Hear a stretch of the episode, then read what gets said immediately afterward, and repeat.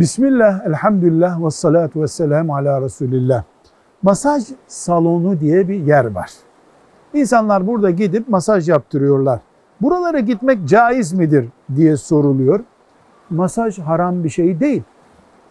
Haram temas, haram görme söz konusu değilse gidilebilir elbette. Vakit zayiatı yapılmıyorsa, temel insani görevler, dini görevler aksatılmıyorsa, haramlardan bir harama bulaşılmıyorsa ve özellikle de doktor tavsiye ettiyse gidilebilir.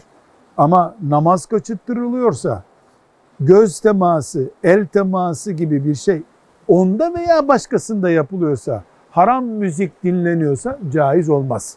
Velhamdülillahi Rabbil Alemin.